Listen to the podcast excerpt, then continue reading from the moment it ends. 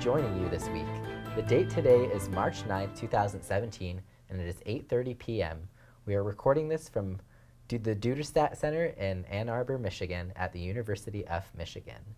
Um, we have a lot of stories to be covering. We missed you guys last week because we were on spring break, We did.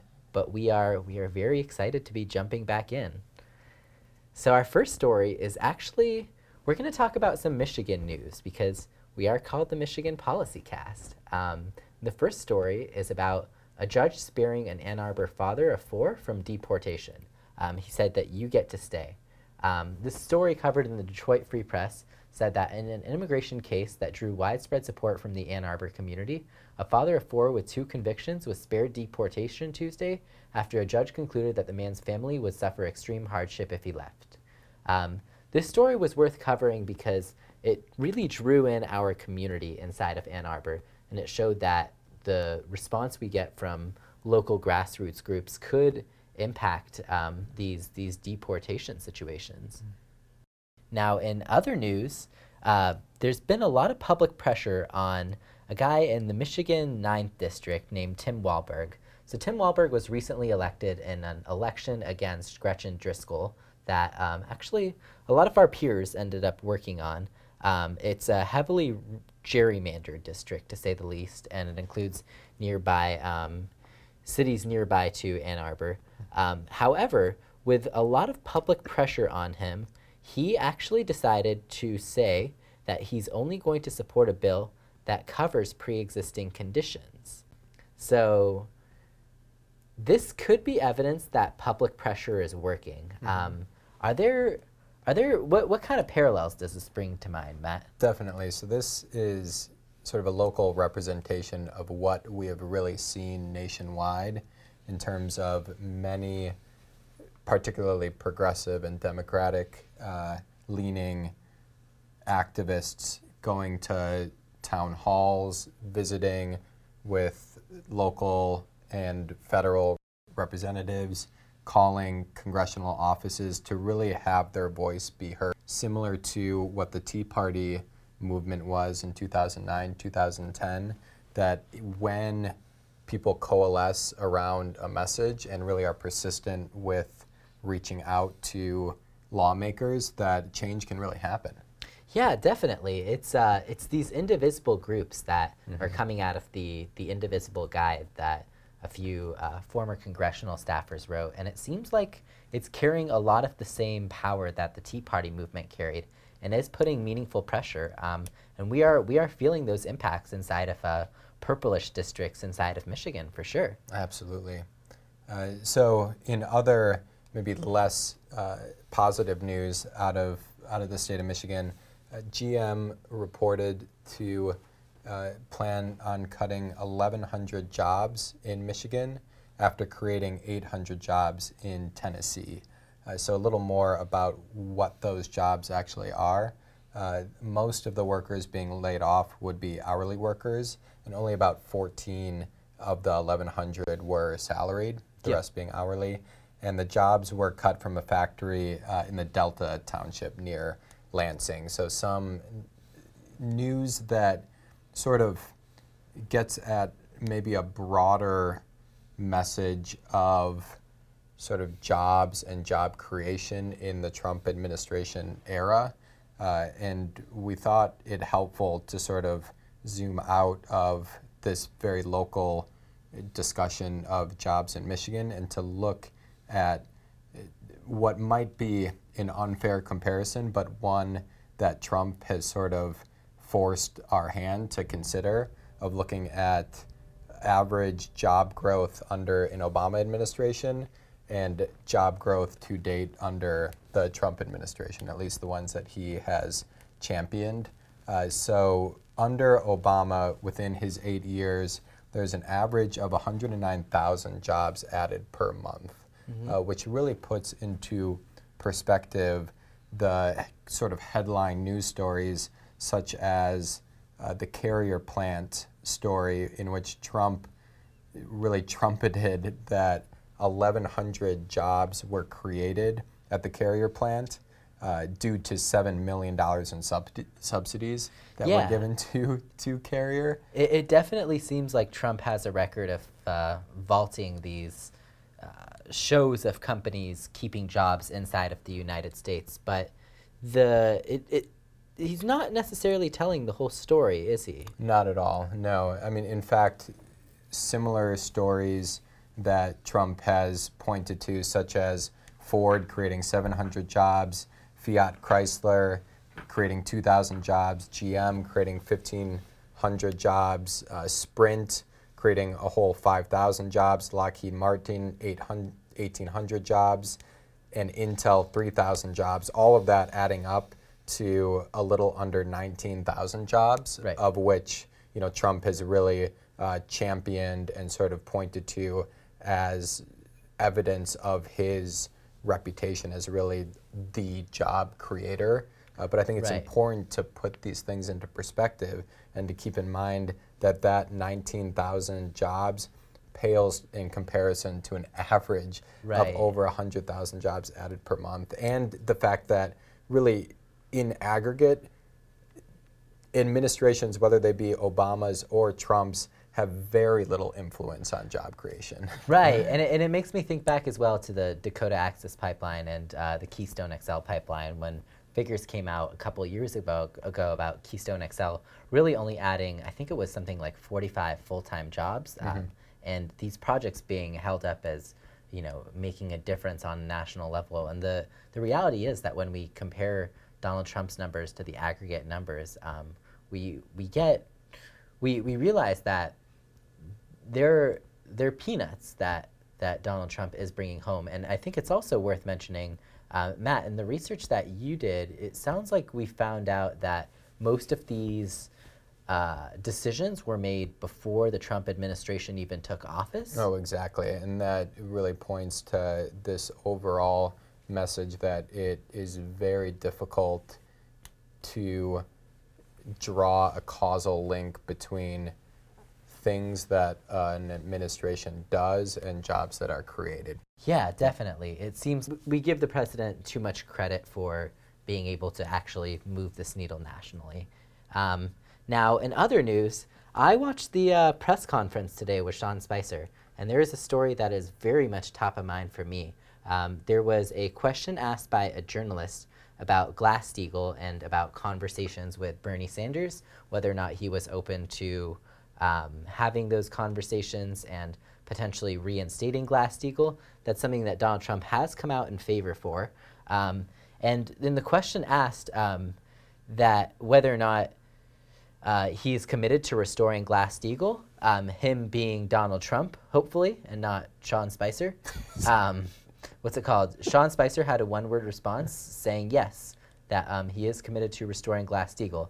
Now, a couple thoughts here. Um, first of all, I really, really, really hope that Sean Spicer and Donald Trump really understand what Glass-Steagall is.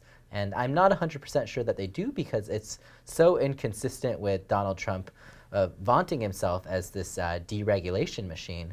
Um, so the Glass-Steagall Act, for those of us who don't know, it was a banking act in 1933, and it was passed by Congress um, to prohibit commercial banks from engaging in the same practices as investment banks. So it basically said that the commercial and investment arms of banks needed to operate separately.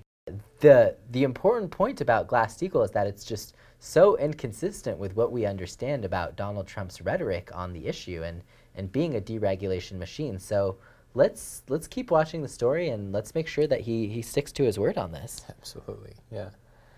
Now, there's, there's another story that I wanted to talk about um, that's a couple weeks old, but it came out of the Bay Area where I lived before I moved to Ann Arbor. Um, and there's a train called Caltrain. It connects um, the San Francisco area to the Silicon Valley, basically um, the city to what is considered the South Bay of the Bay Area. Um, now, Elaine Chao, the current transportation secretary, said that Caltrain will no longer be going electric after she decided to pull the brakes on the funding. Um, now, this is a very meaningful, uh, meaningful blowback to public transit inside of LA and actually jeopardizes the prospects of high-speed rail coming further down the road connecting uh, Northern California to Southern California. but it's something that I want to keep on our radar because Donald Trump has talked a lot about infrastructure, but the actual policies of um, his uh, his administration coming from the transportation secretary, who, by the way, is also Mitch McConnell's wife, um, Mitch McConnell being the Senate Majority Leader. Um, there don't seem to be very pro infrastructure so far. Mm-hmm.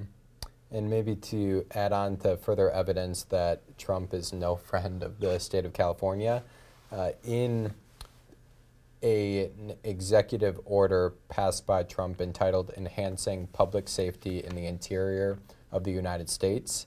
Uh, within that executive order, there is a threat to restrict funding to sanctuary cities, Yep. which are governments that refuse to comply with federal detention requests from U.S. Immigration and Customs Enforcement. The idea behind this executive order is to really punish those states that defy orders to deport immigrants that are um, brought to the legal system for whatever number of reasons, whether they be small traffic crimes or something more serious. Uh, and so a report released by the Center for American Progress detailed how much could be on the line in the wake of President Trump's executive order that threatened to sort of yank these federal dollars for hundreds of sanctuary cities.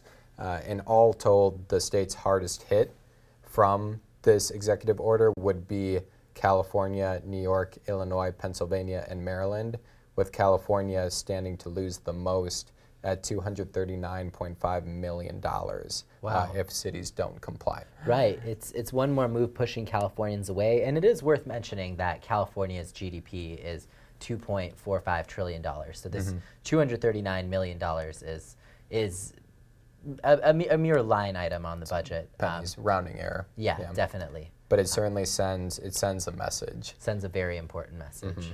Okay, so here's another interesting story uh, about a series of stories we're going to want to talk about with regards to Russia. Um, now, Russia's obviously been getting a lot of attention in the news cycle for so many reasons. This story has not been getting that much attention. Um, Russia has a very combative ambassador to the United Nations, or at least they had a very combative ambassador um, to the United Nations. His name was Vitaly Churkin, and he died suddenly of um, heart failure in New York um, now, on February 21st, uh, the New York City Medical Examiner's Office released the preliminary results of an autopsy performed on Churkin, and um, it stated that the cause of death needed further study, um, which often indicates the need for toxicology tests, meaning that he could have been poisoned. Uh, poisoning is a favorite method of killing dissidents and disagreeers and um, people who challenge the administration of Vladimir Putin more broadly.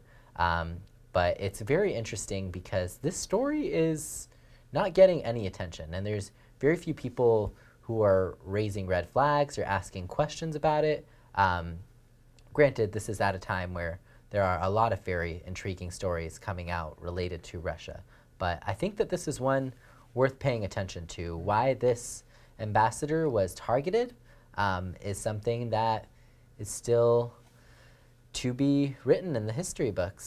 Okay, so I really want to talk about Paul Manafort now because he faded from the news cycle. He was Donald Trump's uh, second campaign manager after Corey Lewandowski, and his connections are fascinating. Um, he was actually formerly um, the head of PR and did uh, had had multiple contracts with Viktor Yanukovych, who was, by all possible accounts, uh, dictator in Ukraine who had a private zoo. Was the star of the zoo was was famed for his ostriches. Um, Huh.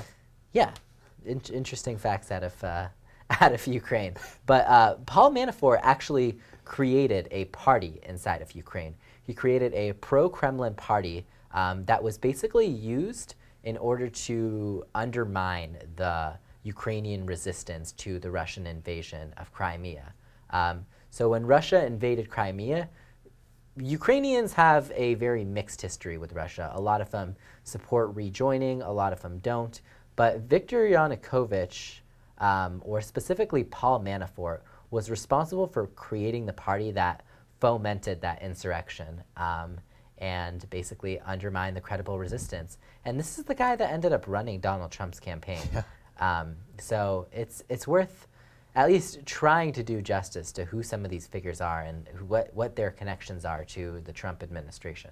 Right, and this seems to only be the beginning of Many. what has become really this recurring talking point on all news media outlets of Russia scandals to date with the Trump administration.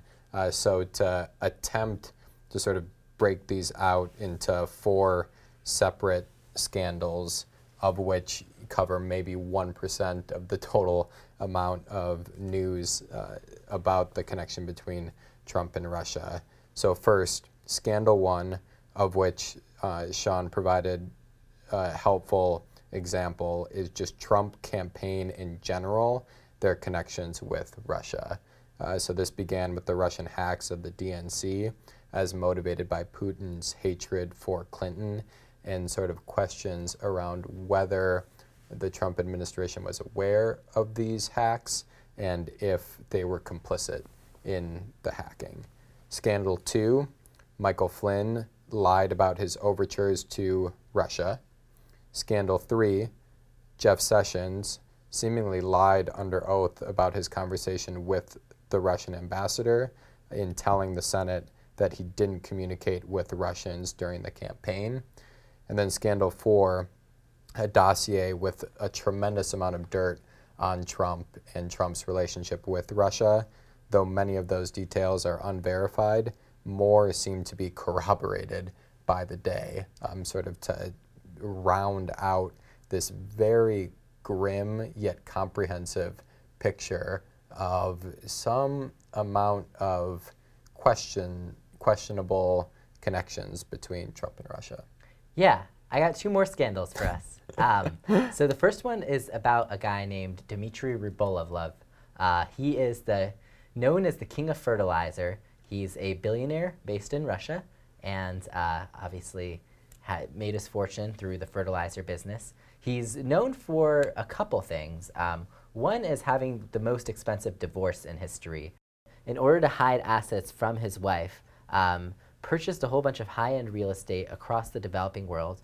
Um, there was one property in Florida, and it was actually initially owned by Donald Trump. Donald Trump acquired it for $40 million. Um, Dmitry Rybolovlev then acquired it for close to $100 million in what was also close to the most expensive real estate transaction in U.S. history. Um, and when he acquired this property, um, he apparently didn't meet with Donald Trump a single time. Now, that being said, there are thoughts about whether or not he is connected to the Kremlin, um, being an oligarch and being a plutocrat that made most of his money from uh, Vladimir Putin's dealings.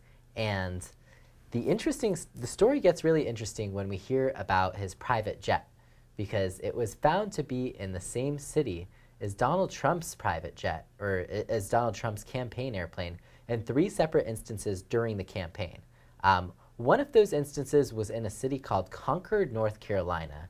Now, the number of reasons uh, that a Russian billionaire oligarch would find himself in Concord, North Carolina um, is small to say the least. And it's almost as small as the population of Concord, North Carolina, of 79,000 people. Yeah. So what what Rybolovlev was doing in the 79,000 person town is is hard to do justice to. But that's that's just one of the stories that I wanted to mention, um, and I think it's one that we should pay closer attention to because he claims he's never met with him before, but he was in Concord, North Carolina, on the same day in September 2016 hmm. during the election. Um, now, the second story is about an Azerbaijani business partner of Donald Trump that uh, was going to help Donald Trump develop a tower. Um, this was going to be in the capital of Azerbaijan, in Baku. Um, this now, this transportation minister is believed to have ties to the Iranian Revolutionary Guard. And the way we know that is because a large infrastructure developer came to the Azerbaijani government with a proposition of um, developing their highways for five to six million dollars per square mile, um, which sounds like a lot of money. The Azerbaijani minister um, declined the offer. But then he ended up accepting an offer from a company that's associated with the Revolutionary Guard for $18 million um, per mile. Um, now, anytime there's a sketchy financial deal like that where the numbers just don't really add up and it doesn't seem like uh, state decision makers are acting in the public's best interest, I think it's uh, worth merits merits closer attention. So, in a slight diversion in a more random international story, uh, recently it came to light that ISIS makes most of its money through taxation as opposed to other terrorist organizations that often rely on foreign international donors Yeah. to support their activity. Um, and I think importantly, from the US perspective, that makes it much more challenging to fight ISIS on financial grounds. Yeah. Because what ISIS is doing is taking the large territory, of which uh, seems to be this about the size of the United Kingdom, and taxing those people that are within that territory and along the borders. And that is a very difficult financial stream for the U.S. to disrupt. Yeah, it's it's interesting looking at ISIS and seeing financial legitimacy and Yeah. the semblances of sovereignty in that they collect their taxes. I mean, my my impression was that s- the majority of ISIS's money just comes from stolen oil. Um, but it, it was it was fascinating to learn about this. Um, um, now, in other news, Jeff Sessions plans to re-expand use of private for-profit prisons in the United States. Um, he said this the same day that he said that the federal government may boost enforcement of marijuana law as well. Um, it's also worth mentioning that um, private for-profit prisons have done very well since Donald Trump has taken office. Um, it's worth noting that the day Donald Trump was elected, um, the price of Corrections Corporations of America, their share price went from $14 to $20 in a single unprecedented one-day movement. Wow. Wow. Uh, and it seems to bring to mind uh, what is this really interesting company uh, that has created a Trump trigger, in which not only from sort of policies resulting in price uh, changes for a given share Yeah. of a corporation, but also you know, we've seen time and time again, for example, as we talked about earlier in the episode with the carrier plan, that anytime Trump tweets about something positive related to a corporation, the stock price shoots up. So what this company does is they're able to analyze that tweet in microseconds Wow. and are able to determine whether for which company the tweet is about and whether it's positive or negative and then makes investment decisions based on that information. And Uh, what do they do with the proceeds from the money? What's so cool is that I don't know if they're still doing this, but when they originally launched this Trump trigger, any proceeds that they gained from these investments, they donated to the ASPCA so they could make the argument that every Trump tweet is essentially uh, saving a puppy. Saving a puppy. Yeah. Wow. Beautiful. Uh, Um, yeah, so sort of in completely different news, and if it seems as though we're jumping from story to story, it really is because the news cycle is so difficult to keep track of that to cover everything adequately it sort of requires a little bit of whiplash. Uh, but to now jump into the healthcare space, uh, we wanted to just spend a few minutes talking about the Republican Replacement American Healthcare Act and how it has sort of, in some ways, changed what the ACA has done and if it has really carried through on its promise to completely repeal and replace the ACA. So, if we look at the ACA, it has six main provisions. The first, that those who are under 26 can stay on their parents' insurance plan, a very popular provision of the ACA. Second, that there's a pre existing condition coverage for all those who are insured, also a very popular part provision. Third, a lifetime limits ban. Fourth, tax subsidies that are based on income. Fifth, the Medicaid expansion that covers now uh, about 10 million people. And sixth, and sort of you know most importantly, and uh, of most political importance, the individual mandate. So now the Republican replacement, the American Health Care Act, really retains those first three elements staying on the parent's plan until 26, the pre existing condition coverage, and lifetime limits ban. So, sort of this rhetoric around that the ACA was a disaster and that we're going to start from scratch, repeal it completely, and replace it with something new and better. Uh, seems to be a little bit challenged by the fact that three of the core provisions of the ACA are being retained in this new plan. Yeah, and, and just to speak a little bit more to the tax credits inside of the GOP plan, because uh, in the Affordable Care Act, they were definitely there were there were situations where healthcare plans that would have costed two hundred eighty dollars a month for low income individuals ended up costing eight dollars a month after the subsidy. Um, and so there was a lot of meaningful savings for particularly low income populations. But uh, the GOP tax credits would be tied to age um, in pretty broad ways. Old people get four as much as $4,000 per year. Young people get as much as $2,000 a year. However, the Republican plan would also let insurers charge um, those older adults five times as much as younger adults. Um, so even a credit twice as big might not make up for that difference in premiums. Um, other interesting things about the GOP credits is that they don't vary by location, so they tend to disadvantage people in major metropolitan areas and advantage people um, in more rural, lower income areas where health insurance is less expensive.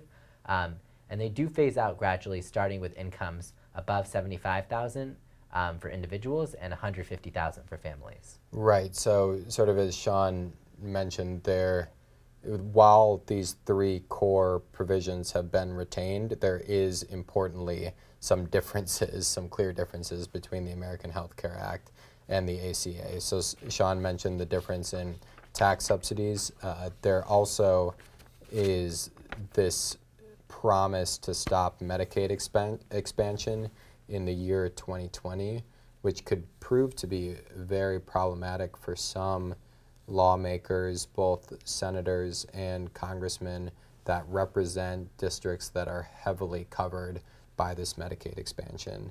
Yeah. Uh, additionally, instead of a mandate, uh, there would be a penalty of a 30% higher premium levied against an individual who chose not to maintain continuous coverage. So, this is something that I think is worth just diving into a little further and to get a little more wonkish in our understanding of really what the implication of changing the mandate means. So essentially, the mandate is there to ensure that there's a large enough pot of people being insured that premiums are kept at a relatively stable rate. Yeah.